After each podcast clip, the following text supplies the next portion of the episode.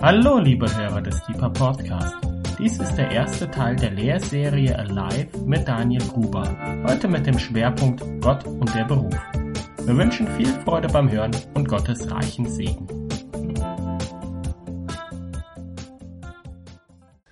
Guten Tag zur ersten, zum ersten Lehrteil einer neuen Lehrserie unter dem Titel Alive, Fragezeichen. Die ist so inhaltlich sozusagen zugeordnet zu einer Woche, die nennt sich Alive, eine Woche für Berufstätige, die wir Ende November im Gebetshaus veranstalten, 27. November bis 1. Dezember. Und ich starte diese Lehrserie, weil mir letztes Jahr etwas aufs Herz gelegt wurde. Folgende Sache. Ich habe in der Nachbesprechung mit einem Gebetsteam bemerkt, wie manche unserer Mitarbeiter, die gerade ehrenamtlich da sind, so ein, ja, so ein, so ein, ja, in einem Schmerz stehen, weil sie so gerne irgendwie so ganz für Gott leben wollen und sie lieben das Gebetshaus und sie lieben die Leute, die so leidenschaftlich da für Jesus brennen. Und sie wissen aber selber auch ganz klar, sie sind an einen anderen Ort berufen. In dem Fall war es eine, die, die Lehrerin ist und ihren Job richtig gut macht, aber die echt mir das so ein bisschen noch erzählt hat, sie mich rein, mit reingenommen hat, ähm, dieses, dass sie manchmal das Gefühl hat, dass wir als Gebetshausmitarbeiter, aber vielleicht auch größer gesagt Gemeinde, oder die christlichen Werke, wo wir arbeiten, dass wir manchmal nonverbal anderen Leuten das Gefühl vermitteln, hey, wenn du ganz für Jesus leben willst, ja, leidenschaftlich radikal für ihn, dann, das, was wir irgendwie anscheinend vermitteln, musst du ganz in einem Gebetshaus oder woanders arbeiten. Natürlich ist uns bewusst, dass das nicht so ist. Aber als ich jetzt mit diesem Thema mehr mit Leuten darüber geredet habe, habe ich festgestellt, es gibt mehreren Leuten so. Immer wieder habe ich das gehört von Leuten, die sagen, ja, ich komme in die Gemeinde, es ist wie, als würden, würde ich immer danach gefragt werden, was kann ich noch in der Gemeinde investieren, welchen Kaffeedienst oder Beamer-Job oder was auch immer kann ich noch machen. Und so selten danach gefragt wird, was, wie geht es dir in deinem Job? So, wofür kann ich für dich beten? So, ja, im Vergleich haben wir die, auch im Vokabular haben wir da vielleicht auch ein Problem, die Vollzeitler, ja, wie als wäre die Lehrerin nicht auch Vollzeit, ja, aber dieses Vokabular, Vollzeitler im christlichen Dienst, da haben wir schon einen kleinen Knacks irgendwie. Ähm, klar, da gibt es nochmal Unterschiede, aber diese Sache, so wir als Gewichtshausmitarbeiter und Missionare oder andere Sachen, wir schreiben Newsletter, wir nehmen Leute mit hinein, das, was wir tun. Wir sammeln relativ auch irgendwie auch viel Ressourcen hinter uns, ja, vergleichsweise immer noch geht so, aber das ist das, das Gefühl, was manchmal die Leute bekommen und dann so, hey, wie wichtig ist mein Alltag mit Jesus? Und mir liegt es so auf dem Herzen, dass gerade vielleicht als Vollzeitler auch hier reinzusprechen und zu sagen, es ist so wichtig, dass du bist, wo du bist und arbeitest, wo du arbeitest. Und es ist irgendwie in dem Sinne nicht gerecht davon zu reden, als es ist nicht so, als würde ich Vollzeit für Jesus leben, weil ich Vollzeit im Gebetshaus angestellt bin. Ich will genauso ermutigen, dass du Vollzeit da bist und arbeitest, wo Gott dich hingestellt hat. Und dafür ist die Serie, um dem entgegenzuwirken. Und vielleicht zu Beginn, es tut uns wirklich leid, wo wir euch das Gefühl vermitteln, dass das, wo du arbeitest, dass das nicht wertvoll ist oder nicht geschätzt ist. Und da, wo wir vielleicht als Vollzeitler im christlichen Bereich das versäumen, dich auszurüsten und zu ermutigen. Wir haben am Anfang oder Mitte dieses Jahres habe ich meine Lehre zum fünffältigen Dienst gehalten. Und da ging es darum, wie durch diese, durch diese Komponenten des fünffältigen Dienstes die gesamte Gemeinde ausgerüstet wird und das verstehe ich nicht nur als ausgerüstet wird, damit der Sonntagsgottesdienst schön läuft, sondern damit sie ausgerüstet werden zu allen Diensten, zu all den Dingen, die Gott vorbereitet hat. Und ich nehme euch hier mit rein in drei Abende. Einmal Teil 1 Gott und der Beruf. Teil 2 Gott und die Berufung. Teil 3 fünf revolutionäre Verse. Muss vielleicht schmunzeln. Genau, ich bin über Sachen gestoßen, wo ich habe gemerkt habe, das ist ein eigener Abend wert, sich damit zu beschäftigen, weil die einen wirklich den Alltag revolutionieren können. Das heißt, da will ich ein bisschen reinreden und reinsprechen. Und ich starte noch mit dem Gebet. Herr, segne du diese Lehre. Ich bitte darum, Heiliger Geist, dass du dich wohlfühlst hier drin und dass du hiermit Dinge anstößt und in Gang bringst, Herr, die dir auf deinem Herzen liegen. Amen. Als ich angefangen habe zu recherchieren, habe ich gemerkt, es ist gar nicht so einfach, da Sachen zu finden. Und weil irgendwie wird es so oft getrennt, so im Hauskreis, in meinen Gemeinden und so weiter, kriege ich irgendwie Inputs und ich habe das so selten welche, wo ich jetzt nur, im, wenn ich dran denke, wo habe ich schon mal Sachen gehört, irgendwie wenig direkt so auf den Berufsalltag bezogen. Ich weiß, es gibt Seminare, du kannst als, äh, wenn du Unternehmer bist, gibt es Seminare und Wochenenden, wo du hin kannst und da wirst speziell dafür ermutigt und das ist super so. Aber dieses, wo ist der Platz im Alltag? Und dann habe ich gemerkt, tatsächlich waren eine der ersten Quellen, wie soll es auch sonst sein, dass ich einfach ganz am Anfang der Bibel auf Sachen gestoßen bin. Ähm, in dem Fall hat mich Bill Johnston darauf gebracht. Das fand ich einfach gut. Du hast so einen Nebensatz erwähnt, wo ich dachte, ach krass, das ist ja voll verankert. Und deswegen nehme ich euch als Opener mit hinein in die ersten vier Kapitel der Bibel. Schauen wir uns Adam und Eva an. Wir haben Genesis 2,15, ähm, diesen Vers, so Gott sagt, ne, er hat einen Garten gemacht und Adam und Eva reingesetzt, ihn zu bebauen, zu bewahren. Ich will einfach mal hier als Opener sagen, äh, sie sind Gärtner und Verwalter. Das ist ihr Job. Wird ganz normal mit erwähnt, ist klar, das ist ihre Arbeit, ihre Tätigkeit, die sie tun. Lassen wir die beiden immer mal links liegen und gehen weiter. Wenn wir schauen, zwei Kapitel später, Genesis 4, Vers 2, werden uns die nächsten Menschen vorgestellt und hier wird uns Abel als Schafhirte vorgestellt und Kain als Ackerbauer, beziehungsweise ich habe noch gesagt Stadtplaner, auch ein schöner Beruf, er hat später eine Stadt erbaut, gut, waren vielleicht nur so drei Häuschen, aber ich dachte mir so um dieses Berufsleben, ja, Stadtplaner, ist auch ein Beruf, den es heutzutage gibt, mit reinzunehmen. Und dann gehen wir aber noch weiter. Andere Leute, von denen du vielleicht nie gelesen hast, aber nur ein paar Verse weiter. Genesis 4, Vers 21 wird Jubal erwähnt als Musiker, ja, wo gesagt wird, dieser Vater von allen Flötenspielern, Zitterspielern, also er war Musiker. Und Tubal Kain, Vers 22, ähm, wahrscheinlich auch noch nie von ihm gehört, wird auch nicht viel von ihm geredet, außer dass er Kupfer- und Eisenschmied war. So, was können wir hier sehen oder daraus lernen? Es ist bezeichnend für mich, dass die Bibel hier wie selbstverständlich, wenn sie diese Leute vorstellt, auch vorstellt, welche Tätigkeit sie nachgegangen sind, welchen Beruf sie gehabt haben. Das ist genau das gleiche, wie wenn ich mich irgendwo vorstelle und sage, hi, ich bin Daniel und ich arbeite im Gebetshaus. Dann haben die Leute, gut, mehr oder weniger, äh, zunehmend, ähm, Ahnung davon und wissen so grob, wie sie sich mich vielleicht einordnen können oder haben zumindest so eine erste, ähm, dafür, dass es nur ein Satz war, schon recht viel, wie sie irgendwie, wie, ja, wie ich mich vorgestellt habe. Und das ist spannend, dass Identität kommt bei uns ganz oft und ganz viel auch durch den Beruf. Das ist irgendwie was ganz Natürliches. Ja, das ist was, womit wir uns identifizieren. Und ich finde das spannend, dass die Bibel das Gleiche macht. Ich finde es noch spannender, dass in dem Fall die Leute werden vorgestellt und es wird hier nicht groß kommentiert, wie gesund ist das, ja, dass du dich darüber identifizierst, sollen wir das machen oder nicht, ja, und wie weit, sondern es wird einfach gemacht. So. Und das zeigt mir schon, okay, die Arbeit hat einfach so einen normalen Stellenwert auch im Leben. Ja, so. Und die Bibel nimmt es einfach mit rein.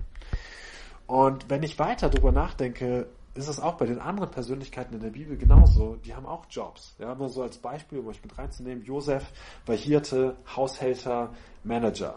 Äh, Mose habe ich gerade, ja genau, Josef, ne, war gerade Mose, ähm, auch Hirte, in einer gewissen Weise ein Diplomat, Richter, ja, wird viel, viel gezeigt oder auch ein Minister eigentlich für sein Volk. Josua war ein General, ja, die Landeinnahme, so unter Gottes Führung. Nehemiah ein Bauleiter, das ganze Projekt Jerusalemer Mauer aufbauen, ja. Ressourcenverwaltung, Prozessoptimierung, er hat geschaut, wie kriege ich die Leute dahin. Bauleiter. Daniel, Berater, Verwalter. Johannes, Theologe und so weiter. Wir haben viele Leute, die Jobs haben und erstaunlicherweise gar nicht so viele Gebetshausmitarbeiter, Pfarrer und Pastoren da drin, wie man eigentlich manchmal so denkt, ne, wenn wir unsere Predigten hören. Okay, kleiner Cut, um also ne, einfach das so mal mit reinzunehmen. Das war so mein erster Opener beim Research. Ist es einfach ganz natürlich mit dabei. So, jetzt nehme ich euch als kleinen Cut mit rein in eine andere Sache, wo ich diese Ganzheitlichkeit gespürt habe und gemerkt habe. Ich nenne das der heilige Alltag.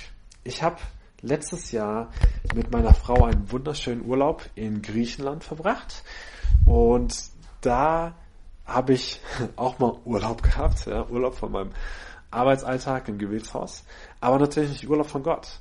Und ich habe es geliebt, da auch einfach am Pool zu liegen und Bibel zu lesen. Und habe in der Zeit Levitikus 3, also dritte Mose durchgelesen. Und ja, zugegeben, es ist nicht unbedingt immer das Spannendste, aber mich hat in der Woche das gepackt. Und zwar geht es da viel auch um Reinheits- und Heiligungsgesetze.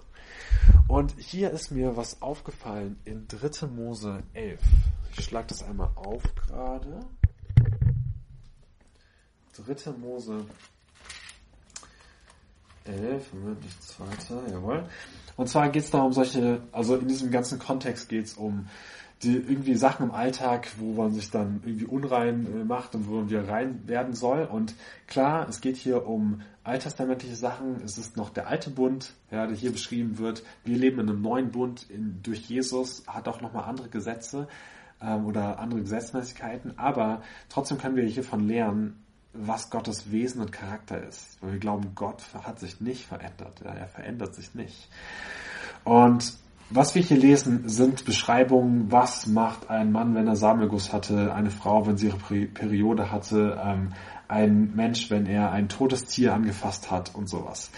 Alles Dinge, ähm, die im Alten Testament äh, Reinheit, also einen unrein gemacht haben man hier wieder rein werden musste, indem man sich so und so gewaschen hat. Ich meine, das ist ja auch alles ganz normale Hygiene, sage ich mal.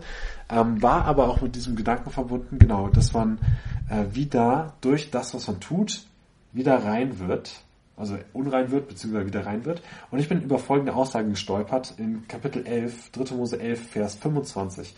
Ähm, da geht es gerade jetzt um die toten Tiere, ja, was ist, wenn du die bewegt hast. Und dann heißt es, und jeder, der von ihrem Aas etwas trägt, soll seine Kleider waschen und wird bis zum Abend unrein sein. Klammer auf, was der Kontext meint ist, bis zum Abend unrein sein heißt, danach ist er wieder rein und kann am Alltag wieder teilnehmen, an der Gesellschaft wieder teilnehmen, an seinem Arbeitsleben wieder teilnehmen. So, er ist unrein bis zu Zeit, aber dann wieder rein. Und hier ist der entscheidende Punkt, der mir dadurch aufgefallen ist, ist, Gott wünscht sich einen heiligen Alltag. Wisst ihr, ich habe das oft mir so vorgestellt im Alten Testament, ich lese so viele Sachen und da geht es um Heiligungs-, Reinigungsgesetze, die haben so viel mit dem Tempel zu tun. Und dieser Punkt hier hat aber damit zu tun, dass Gott sich wünscht, dass unser Alltag heilig ist. Die ganz normalen Dinge, die wir tun. Er will ja nicht, dass das getrennt ist. Und mich hat das selber in der Woche, um euch persönliches Beispiel zu bringen, dazu bewegt, dass ich selber gebetet habe, Herr, reinige mich. Also ich habe gemerkt, dass Gott ist das wichtig. Also habe ich gebetet, Herr, reinige mein Herz. Und das immer mal wieder einfach so vor mich hingesprochen und es ihm einfach hingelegt, diesen Wunsch, ähm, neben all den anderen schönen Sachen, die wir da einfach so genossen haben im Urlaub. Und erst habe ich mich gewundert, später habe ich es dann natürlich auch geblickt, warum mir zwischendurch manche Gedanken in den Kopf kamen, wo ich dachte so, hä, warum muss ich jetzt daran denken? Ne, so irgendwie so Gefühl zusammenhangslos, warum kommt mir jetzt mein Kollege in den Kopf, ähm, der mir irgendwann was Kritisches gesagt hat, was ich ihm nach wie vor irgendwie nachgehalten habe, obwohl er das gar nicht so gemeint hat vielleicht. Ähm, wo habe ich irgendwie genau, noch Sachen mit Leuten offen, wo ich dachte, sind geklärt, aber tief drin rumoren die immer noch in mir. Und hab diese ganzen Gedanken, weil die einfach kamen, ich wusste nicht, was ich damit anfangen soll, hab die aufgeschrieben, einfach Handy-Notiz, sieben, acht Bullet Points. Und am Ende der Woche hat es natürlich dann quasi innerlich geklingelt, ist so klar, ich bete, Herr, reinige mich. Und da tauchen, bringt Gott die Punkte zum Vorschein, wo ich halt noch nicht rein bin an dem, in dem Sinne, ja. Wo er sich wünscht, dass ich dann heiles, reines, ja. Rainer Harter bringt das so schön zum Vorschein wie Heiligkeit, was mit Heil, mit Ganzsein zu tun hat. Also Dinge, wo ich nicht ganz bin, ja, weil ich da noch was nachtrage, wo ich nicht ganz vergeben habe, wo ich mit den Leuten nicht ganz ne, in guter Beziehung lebe wusste ich dann natürlich, okay, was zu tun ist, habe die eine oder andere Sache vor Gott nochmal neu abgegeben, ähm, habe auch vielleicht da, wo es nötig war, mit den Leuten nochmal drüber geredet, um das zu klären.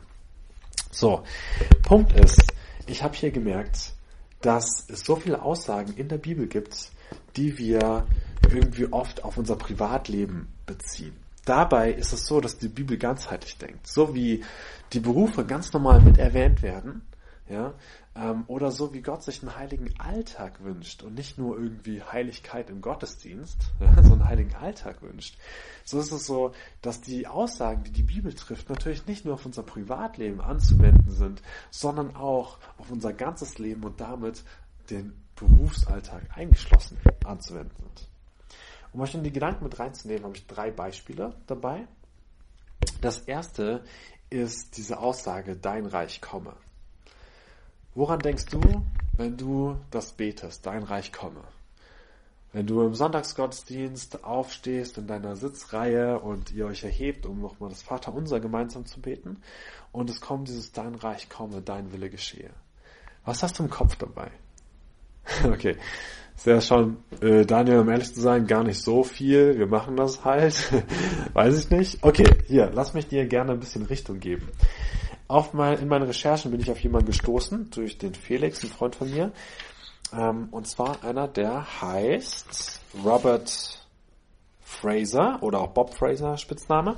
Und der als ein amerikanischer Unternehmer hat auch viel zu tun mit der Gebetshausbewegung dort und der die Bibel aus der Perspektive als Unternehmer liest und darüber auch lehrt. Und das ist echt, echt wertvoll, was er lehrt. Und ich habe von ihm YouTube-Videos äh, mir angeschaut. Er hat auch ein Buch geschrieben, das heißt Der Auftrag der 97 Prozent. Sehr spannend zu diesem Thema, wenn du mehr wissen willst, da reinlesen willst. Und ich habe aus seinem YouTube-Interview mit ihm habe ich ein paar Sachen, ein paar Zitate rausgeschrieben. Und er sagt zu diesem Thema Dein Reich komme folgendes. Ich ermutige Menschen, für ihr Geschäft zu beten, dafür, dass sein Wille geschehe. Wir beten für die Kirche und für die Welt, aber wir dürfen auch dafür beten, dass sein Reich in unserer Arbeitsstelle Gestalt annimmt.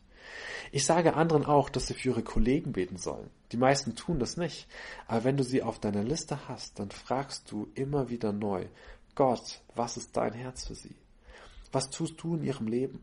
Was fühlst du für sie? Und weißt du, was passiert, wenn du für sie betest? Du verstehst mehr von Gottes Herzen für sie.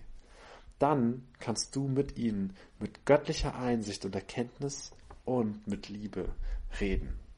Wow, ich finde das so ein schönes, schöne Aussage. So dein Reich komme an meiner Arbeitsstelle. Und rein, mit Liebe reinsprechen das Leben der anderen. Ich lasse den Punkt einfach mal so stehen und wir gehen weiter. Zweites Beispiel, der Jakobusbrief es gibt wahrscheinlich kaum ein Buch im Neuen Testament, was so viele Imperative, also Befehlsformen aufweist. Also was dir echt richtig viele Dinge mitgibt, was du tun sollst oder lassen sollst. Ja. Wie du mit, also wie, dass dein Herz nicht, also nicht geteilt ist, ein, ein, ein ungeteiltes Herz haben sollst, dass du, wie du mit deinen Ohren umgehst, was du hier und da tust, ja. Und eine Sache als Beispiel ist dieses Jakobusbrief schreibt viel darüber, wie sollst du mit deiner Zunge umgehen. Er sagt, das, was du an Worten sagst, hat so viel Gewicht und kann so viel, ähm, so viel in Gang setzen, sagt wie ein Funke, kann das Wort aus deinem Mund sein, der einen ganzen Waldbrand in, in Flammen setzt. Ja, also zerstörerisch, mit einem Funken nur. Genauso sagt er aber auch, dass deine Zunge, dein Mund wie ein Steuerrad ist, was ein ganzes Schiff lenkt, also die entscheidende Komponente. Und redet dann darüber, hey, also ein Mensch, der in der Lage ist, seine Zunge zu bändigen, also wirklich darauf acht hat, was er sagt und wann er was sagt, der ist, sagt er, ein vollkommener Mann, der in der Lage ist, ja, mit dem ganzen, mit seinem ganzen Leben quasi, also seinem ganzen Körper und einem klarzukommen. Ähm, also wirklich krasse Aussagen, ja, auch so aus der in dem Jakobusbrief kennen wir auch für diese Aussage so Glaube ohne Werk ist tot. Sehr herausfordernd ist dieser Brief und er traut sich Sachen so zu sagen, wie manche Prediger sich das nicht trauen würden. Ja, haut richtig Sachen raus. Ich, ähm, genau. Und einfach mal das gedanklich durchgespielt, das ernst zu nehmen, was er da drin sagt, für deinen Berufsalltag. Ich meine, gerade im Beruf passiert es im Eifer des Gefechts, dass du nicht gerade viel Zeit hast, mit deinen Kollegen alle Kleinigkeiten zu diskutieren, Dinge hin und her geworfen werden, Aufgaben äh, übertragen werden und delegiert werden. Und wow, wie viel legen wir dabei gefühlt in Schutt und Asche, auch mit unseren Worten. Ja, also auch mir, auch im Gebetshaus geht es nicht immer alles nur rosig zu. Ich habe auch meine Momente, wo ich hinter zu meinen Kollegen gehen muss und mich entschuldigen muss für das, was ich gesagt habe. Und Genau, das ist einfach so ein Punkt, ähm, den ich, wo ich euch ins Denken mit reinnehmen will, die, die Aussagen der Bibel einfach mit auf den Berufsalltag auch mit zu beziehen. Und der dritte, das dritte Beispiel, was ich euch hier mitbringe, ist das unserer Identität als Könige und Priester. Ich habe gerade davon gesprochen, dass die Bibel ganz normal auch einfach die Leute mit ihrem Job identifiziert. Und hier, um das Ganze in die richtige Balance zu setzen, vorweg eine kleine Story. Ich war mit meiner Frau und einer anderen gemeinsamen Freundin, der Linda, waren wir, okay, klingt ein bisschen komisch, äh, auf einem Friedhof spazieren. Und es war ein recht großer, wo auch richtig alte Gräber waren, monumentale Sachen, kleine, also ganz unterschiedlich. Und wir haben uns wiedergefunden an einer Ecke, wo Grabsteine waren, auf denen standen auch viele Titel mit drauf. Also müssen irgendwie auch recht gebildete Menschen gewesen sein, die da begraben waren. Und auf dem einen Grabstein stand richtig groß und fett der Name drauf mit allen Titeln, die davor zugehören und was er in seinem Leben getan hat. Somit, ne, also ähm, dieses, da hatten wir einen Professor, Doktor, Doktor, so und so, Oberstudienrat und so weiter. Und wir standen vor dem Grab und intuitiv und dann einer von uns so, guck mal, der ne, ist ja schon recht früh gestorben und dann, aha, und dann standen wir davor und haben ausgerechnet, wie lange hat der wohl gebraucht, um sein Studium abzuschließen, die äh, irgendwie die erste Promotion zu machen und dann irgendwie Professur und so weiter und haben dann hinterher ausgerechnet, okay, in seinem Beruf, der da groß auf dem Grabstein drauf stand, hat er vielleicht am Ende, wow, sage und schreibe 13 bis 17 Jahre vielleicht gearbeitet sondern so stark sich damit identifiziert, dass er sogar auf seinem Grabstein draufsteht. So, zur Relation und jetzt Erde. So, er ist jetzt noch Erde.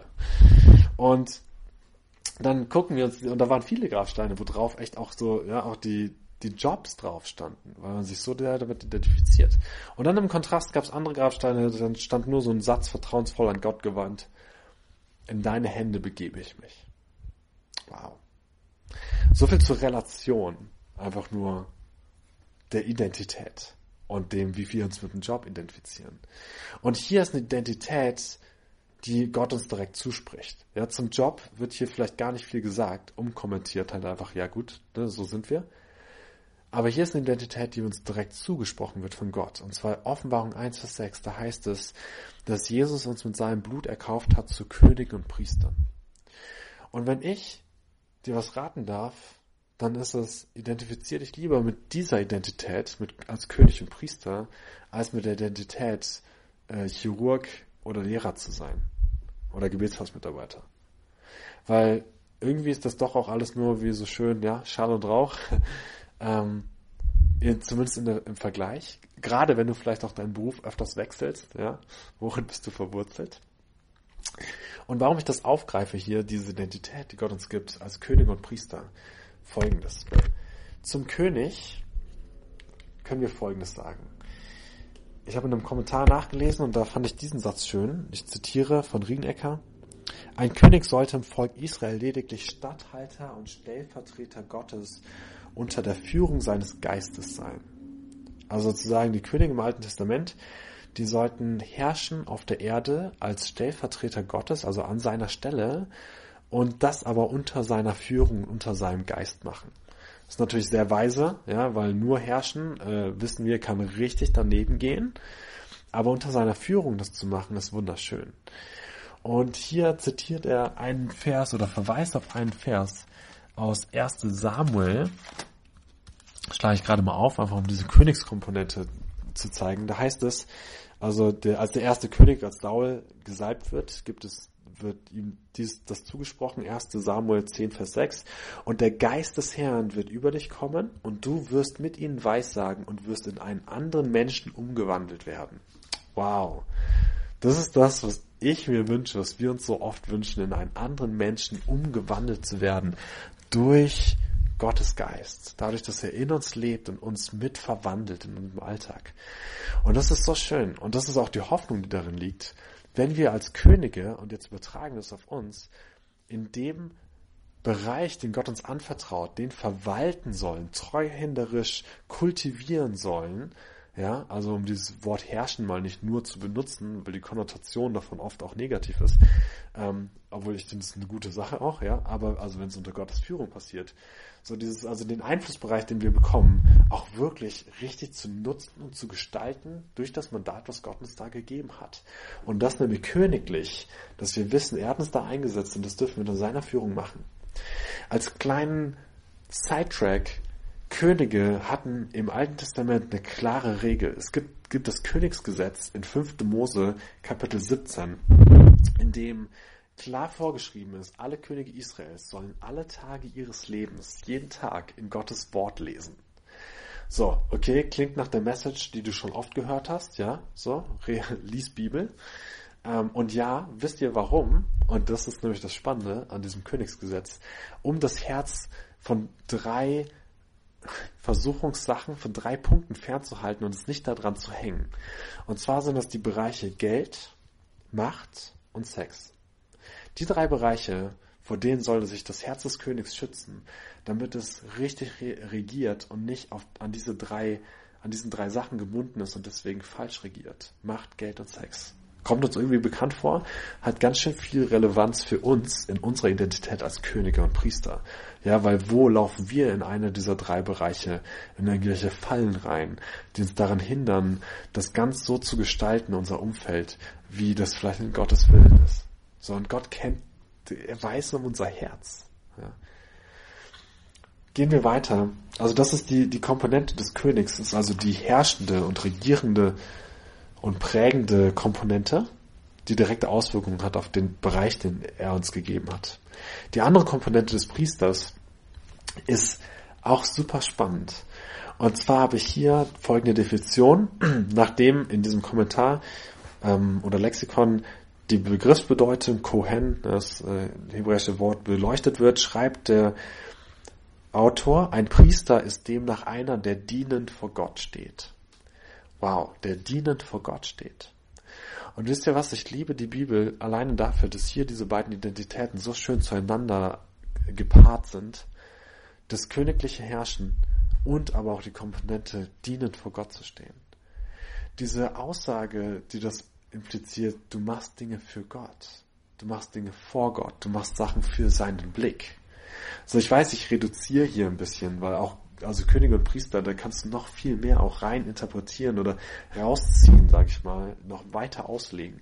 Aber ich will mal in diesem Bereich das hier passend einfach beleuchten. Der Priester dienet vor Gott. Die Komponente, auch wenn dich kein anderer Mensch sieht, tust du das, was du gerade tust, für Gott. Ja, weil du ihm damit, wie Römerbrief so schön sagt, ein lebendiges Opfer, ein Wohlgefallen sein willst. So, du stehst damit dienend vor Gott. Äh, ein Priester ist natürlich auch unter anderem ein Vermittler zwischen Gott und Mensch. So, die Nachbarn, die Jesus noch nicht kennen, für die, wenn die wissen, dass du Christ bist, dann beobachten die dich wahrscheinlich an manchen Stellen auch ganz gut. Da bist du auch eine Art Vermittler. Ja? Klar, wir wissen im Endeffekt, dass Jesus der Vermittler, ähm, aber da gibst du auch das Bild ab, ja, oder ein Bild ab von dem, wer er ist. Genau, aber jetzt Nachbarn, ja, das kannst du auch für deine Kollegen im Beruf machen. So, und da geht's weiter zu dem nächsten Punkt. Und zwar der, dass die Arbeit einer der Orte ist, wo wir gestalten und prägen dürfen und vor allem Zeugnis sein dürfen für Gott. Als kurzer Oh, Nachtrag noch, Könige und Priester waren genau die beiden Ämter im Alten Testament, die gesalbt wurden. Also da kam wirklich jemand mit einem Ölfläschchen und hat sie gesalbt für ihren Dienst eingesetzt. Und das finde ich spannend. Könige und Priester, also das war, ähm, Salböl wird oft als Symbol oder Öl generell als Symbol für den Heiligen Geist benutzt. Und natürlich haben wir durch Jesus Zugang zum Heiligen Geist, dass wir sowohl das vor ihm stehen dient, als auch das Herrschende in unserem Umfeld nicht alleine tun müssen, sondern gesalbt sein dürfen mit der Gegenwart Gottes. Ja, und das ist, ähm, genau, kommt jetzt gleich auch im nächsten Zitat oder kommt in den nächsten, genau jetzt in den nächsten Gedanken mit rein. Arbeit gehört zum Leben dazu und ist einer der Orte, an denen wir gestalten, prägen und vor allem Zeugnis sein dürfen für Gott. Nicht der einzige, aber einer der Orte. Als Beispiel, ich habe im Institut für Musikermedizin gearbeitet eine Zeit lang. Ähm, als ich im Gebetshaus eingestiegen bin, Halbzeit, habe ich noch Teilzeit da gearbeitet. War eine lustige Story, wie ich da hingekommen bin. Gab auch ein paar lustige Sachen da. Als dann zum Beispiel mal rauskam, dass ich ja gar keine Noten lesen kann, mich dann äh, mein Vorgesetzter gefragt hat, so, wer hat dich denn eingestellt? Äh, gaben lustige Momente. Allgemein habe ich es geliebt da, war toll. Ähm, die hätten mich auch gern nach dem Jahr meinen Vertrag verlängert, weil wir uns einfach echt gut verstanden haben und genau, sie auch einfach den, die Arbeit, die ich gemacht habe, äh, geschätzt haben und ich das Arbeitsklima da auch einfach cool fand. War schön. So, jetzt hier, wie, was habe ich da gemacht? Ähm, ich habe es geliebt, auch einfach, wenn ich morgens früh da war, während das Haus noch fast leer war, ich vielleicht irgendwie Besprechungen der Professorin, für die ich gearbeitet habe, irgendwie vorbereitet habe oder andere Sachen. Ich habe es auch geliebt, dann durchs Haus zu gehen und einfach durch die Räume beten, durchzugehen, durch die äh, ja, Büros und äh, Flure und um Gottes Weisheit zu bitten und ihn zu fragen, was du hier tun möchtest und für die Menschen zu beten. Und da kamen mir auch manchmal Eindrücke. Ja? Also da kam mir auch mal irgendwie ein Bild für meinen Professoren, habe ich ihr das einfach auf, ein, auf eine Karte geschrieben und gegeben. Gut, hat sie meistens nicht kommentiert. Weiß auch nicht, ob das das cleverste war, aber es war so mein Umgang zu der Zeit irgendwie damit. Ähm, ja, vielleicht hätte es heutzutage eher Gespräche einfließen lassen, weiß nicht genau. Um, anyways, es gab Momente, wo ich auch für Dozenten und Seminarteilnehmer mal beten durfte und coole Gespräche und so. Und es war einfach, es war so schön, an diesem Ort zu arbeiten und es hat richtig Spaß gemacht. Und jetzt denkst du dir, okay, gut, ja, also Gestalten, Prägen und Zeugnis sein. Also wenn du meinen Job kennst, Gestalten und Prägen ist so eine Sache, weil ich habe eigentlich gar nichts zu melden auf meine Arbeit. Ja, und Zeugnis sein, Daniel, ich bin gar nicht, ich kann das nicht so wie du, den Leuten das dann irgendwie, ne, hier geistliche Eindrücke. Ah, apropos geistliche Eindrücke, wir haben gerade in 1. Samuel 6 gelesen, so, ne, dass die prophetische Komponente, dieses, ähm, ja, da war, glaube ich, Weissagen, das Wort, der wir vielleicht nicht so viel anfangen können, aber dieses göttliches Reden im Alltag zu haben, auch das bringt natürlich Gottes Gegenwart mit sich. Das brauchen wir auch und das kannst auch du, glaube ich, ähm, lernen. Aber so oder so, du musst nicht genauso Zeugnis sein an dem Ort, wo du bist, wie ich das vielleicht im Institut war, weil es sieht vielleicht, vielleicht ganz anders aus. Und hier habe ich noch ein Zitat von Robert Fraser und er sagt, viele Christen fühlen sich nicht so, als würden sie ein gutes Zeugnis auf der Arbeit geben können. Als könnten sie dort schlecht ihren Glauben teilen oder das Eis brechen. Dabei ist es zunächst einmal wichtig, einen sehr guten Job zu machen, weil es kein gutes Zeugnis ist, wenn du ein schlechter Arbeitnehmer bist wenn du zu spät bist oder wenn du nicht aufmerksam bist. Deshalb mach eine gute Arbeit. Werde seiner Gegenwart bewusst, wenn du Dinge für Gott tust. Ich sage gerne diesen kleinen Satz vor mich hin her für dich. Das sage ich leise vor mich hin und es wendet mein Herz zu ihm und bringt seine Gegenwart und seine Freude. So schön, dieses Zitat von diesem Unternehmer, da sagt ich, sag das leise vor mich hin her für dich. Ja. Und der sagt, ich mache eine richtig gute Arbeit. Ich meine, das ist was, wofür wir Deutschen sowieso bekannt sind, ne, für Exzellenz. Und das hat auch mich motiviert in der Vorbereitung dieser Lehre, mal, du, auch noch abends noch mal eine Stunde dran zu hängen und noch mal E-Mails zu machen, an die ich am Tag irgendwie nicht kam und so weiter. Das hat auch mich motiviert, egal in welchem Job, ja, ob ich jetzt das Gebetshaus bin oder ob du woanders gerade bist ähm, im Beruf. Oh, diese Motivation, so einfach gute Arbeit zu leisten, so für Gott und um ein gutes Zeugnis für die Menschen zu sein. So. Jetzt gehen wir weiter. Ähm, und zwar so Richtung, genau, Richtung letzter Gedanke für diese Lehre. Und zwar habt ihr schon gemerkt, ich habe auch immer vom ganzheitlichen Alltag geredet und Beruf ist klar ähm, definiert, ist dein Anstellungsverhältnis, wo du auch einen Lohn bekommst und einen Arbeitsvertrag hast und so weiter. Wenn ich das Ganze ein bisschen weiter auf Arbeit oder Tätigkeit, bin ich noch ein bisschen ganzheitlicher. Ja, du kannst ja auch Vollzeit Mutter oder Vater sein. Auch da will ich ein bisschen mit reinsprechen. Auch das ein bisschen öffnen. Und hier bin ich auf eine Lehre gestoßen, die ich so spannend fand, dass ich dachte, okay, ich erwähne die auch nochmal. Und das war echt, das war auch, ja genau, einfach ermutigend, als mit einer äh, Freundin, die bei Passion Schwäbisch Hall, also ein anderes Ding, arbeitet. Ähm, und anderes Ding, wunderschöne Arbeit. Und ich war mir nicht ganz sicher, soll ich diese Lehre mit reinnehmen? Und es war so cool, wie sie gesagt hat, so genau darüber haben wir die Woche gelehrt, weil wir haben das Gefühl, das hat Relevanz. Deswegen hier folgende Gedanke unter dem Titel Seven Mountains of Influence. Also sieben Berge von Einflussbereichen. Diese, diese Gedanken kommen von Lauren Cunningham und Bill Bright, die Gründer von ähm, Jugend mit einer Mission und Campus für Christus, also damit Repräsentanten der größten Missionsorganisationen der Welt. Und die haben 1975 beide im Gebetszeiten mit, ähm, mit Gott einfach diese Gedanken bekommen hiervon. Und zwar, das kann ich lieber auch zitieren, glaube ich. In dieser Botschaft, Seven Mountains of Influence, heißt es, wenn eine Nation für Jesus, wenn wir eine Nation für Jesus gewinnen möchten, müssen wir auf sieben Bereiche oder Berge der Gesellschaft einwirken, die die Säulen der Gesellschaft bilden. Also, wenn du eine Nation zur Nachfolge Jesus bringen willst, dann musst du in verschiedenen Bereichen, in sieben Einflussbereichen, ähm, musst du einwirken, ja, mit Jesus zusammen, um eine ganze Nation zu erreichen. Kurzer Hintergrund hierzu noch dieser Gedanke, du kannst Matthäus 28, diesen Auftrag am Ende, was wir so oft als Missionsbefehl so schön betiteln, wo Jesus sagt, geht hin und machet Nationen zu Jüngern. Ja, also zumindest glaube ich, ist das die Elberfelder, die das so übersetzt. Ähm, genau, kannst du selber nochmal nachschauen, ich schlage es nicht nach. Macht Nationen zu Jüngern. Der Gedanke kann natürlich Individuen, also evangelistisch, äh, missionarisch tätig sein, aber auch diese eine ganze Nation in die Nachfolge Jesu zu rufen. Und das, das, das reicht nicht, da nur gute Sonntagsgottesdienste zu machen und da drin aufzublühen. Hey, und unterschätzt das natürlich nicht. Ein Son guter, eine gute Gemeinde ist wie ein Juwel für die Stadt. Ja, ähm, und richtig wichtig zur Ermutigung und so weiter. Auf jeden Fall. Aber es ist nicht der einzige Gesellschaftsbereich. Und in diesem Fall ist es nämlich schön, dass diese Lehre der sieben, Seven Mountains unsere Augen öffnet für die Gesellschaftsbereiche, in denen es nämlich auch gilt, als Christen aktiv zu sein und Einfluss zu nehmen. Der erste Bereich, puff, hier sind die Berge, genau, so sieben, sieben Berge nebeneinander gezeichnet. Ich habe so ein kleines Schneekrönchen oben drauf gemalt, damit man sieht, so große Berge, die Einflussbereich haben, also symbolisch. Und der erste Berg ist der der Wirtschaft. Hierzu heißt es, der Bereich, von dem alle anderen Bereiche abhängen, wo Menschen für die Herrlichkeit Gottes oder die Herrlichkeit des Menschen arbeiten. Wow.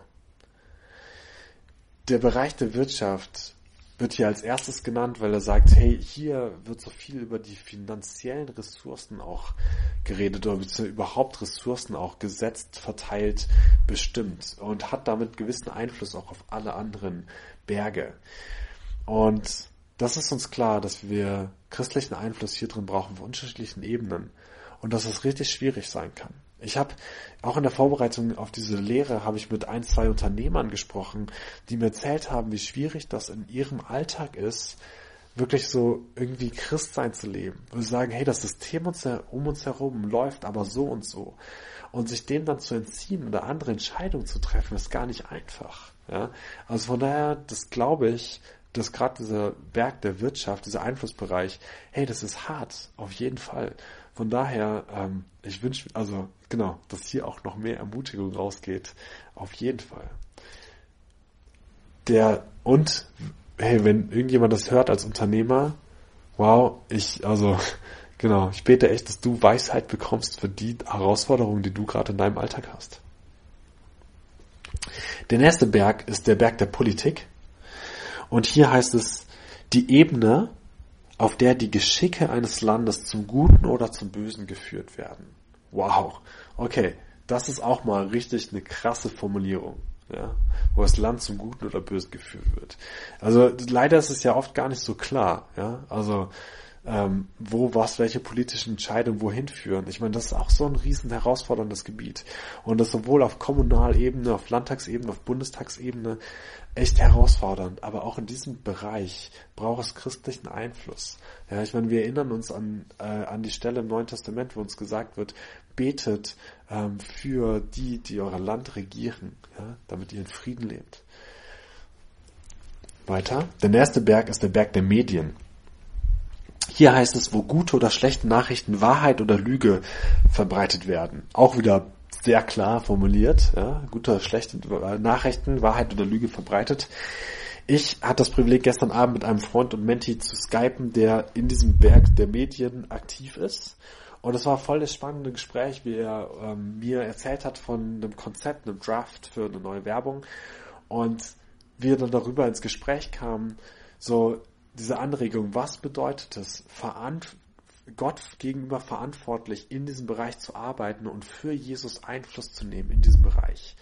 Ich meine, dass der Berg der Medien, dass dieser Einflussbereich unglaublich viel einwirkt auf unsere Gesellschaft, ist uns klar. Ja, also Medien, ob es über Instagram oder Facebook oder YouTube ist, ja, oder ob es die klassischen Sachen sind, wo du die Nachrichten in den ZDF siehst oder welche Shows laufen, Tonight Show, keine Ahnung was, wie gehen die mit Medien um, was tun die, was bringen die, das, das, it's shaping our culture, also es ist, es formt echt unsere Kultur auch mit. So krass und das ist auch in den unterschiedlichen Ebenen. So, was wird ausgewählt an Themen, die in den Tagesthemen laufen, genauso aber auch was postest du auf Instagram? Ja, verbreitest du Wahrheit oder Lüge? Was tust du damit? Ja, gute oder schlechte Sachen. Also, genau, you, you got the point. Nächster Berg Der Berg der Unterhaltung und der Kunst super wichtiger Berg auch. Gerade die Wirtschaft hat zum Beispiel die Bedeutung diese, der, der Unterhaltung natürlich auch mitbekommen. Ja, klar aus wirtschaftlichen Aspekten, aber auch zu sehen, wie groß der ist. Ja, Unterhaltung und Kunst, was das auch einen Einfluss hat, auch auf unser Leben, wie uns das prägt, wie es auch mit unsere Gesellschaft gestaltet. Und ich sag mal auch ganz praktisch, Ästhetik im Alltag, solche Sachen, ja, auch irgendwie was, einfach was Wichtiges, Schönes, auch zum Wohlfühlen und so weiter. Aber das ist nicht nur das, ja, sondern Ausdrucksform. Hierzu heißt es, wo Werte oder Tugenden entweder gefeiert oder verdreht werden. Und das finde ich spannend. Werte oder Tugenden gefeiert oder verdreht werden. Und das ist so ein wichtiger Bereich. Oh, man könnte zu jedem viel sagen, aber ich will euch das nur kurz vorstellen, um den Horizont zu erweitern, wo wir als Christen leben und arbeiten dürfen. Der fünfte Berg ist der Berg der Bildung und Erziehung und hier heißt es, wo der Mensch hin oder weg von Gott geführt wird. Wow, das ist auch mal was. Ja, so Bildung, Erziehung, Education. Der nächste, vorletzte Berg ist der Berg der Familie. Ja, zum Glück überlassen wir es nicht nur unseren Lehrern, unsere Kinder zu prägen, sondern das passiert auch in der und vor allem in der Familie. Und hier sind wir uns einig, dass das auch ein ganz wichtiger Bereich der Gesellschaft ist. Was in den Familien gelebt und geprägt wird, das ist quasi die kleinste zusammenhängende, bedeutende Zelle der Gesellschaft. Ja, ähm, ist ganz, ganz maßgeblich. Ja, und deswegen hier auch die Ermutigung, wenn du, ja, vielleicht lebst du Vollzeit, Mutter oder Vater sein in der Familie, go for it. Den Bereich ist wichtig zu prägen dadurch Zeugnis zu sein und auch in den unterschiedlichen Ebenen in diesem Einflussbereich.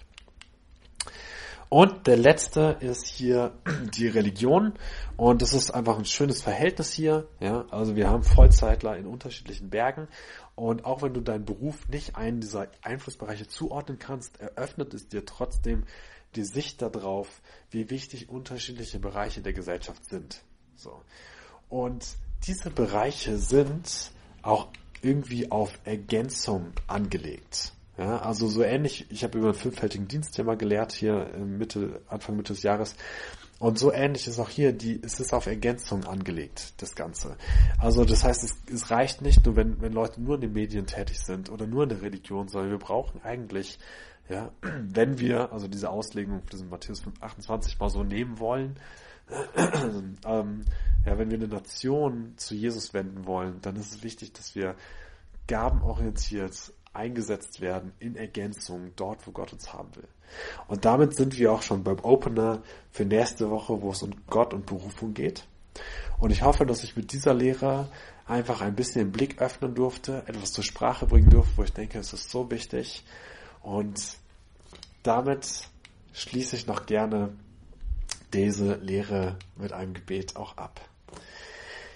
Herr, ich danke dir für deine Güte und deine Größe und dafür, dass du auch den Beruf liebst und dass du das als selbstverständlich, dein Wort das als selbstverständlich als Teil unseres Lebens sieht. Und ich möchte beten darum, dass du ein ganzheitlicheres Verständnis schaffst. Ich möchte beten, dass du durch diese Lehre auch die, die vielleicht auch verletzt wurden von der christlichen Szene irgendwie, die als vielleicht in dem Zug als weniger wertig irgendwie sich vorkommen, bete ich darum, dass du hier reinwirkst und dass du, Heiliger Geist, diese Menschen erhebst in ihrer Berufung und in ihrem Beruf und dass du ermutigst und dass du den ein oder anderen Punkt dieser Lehre so richtig in ihrem Leben aufblühen lässt, irgendwie oder durch diesen Punkt Dinge aufblühen lässt in ihrem Leben.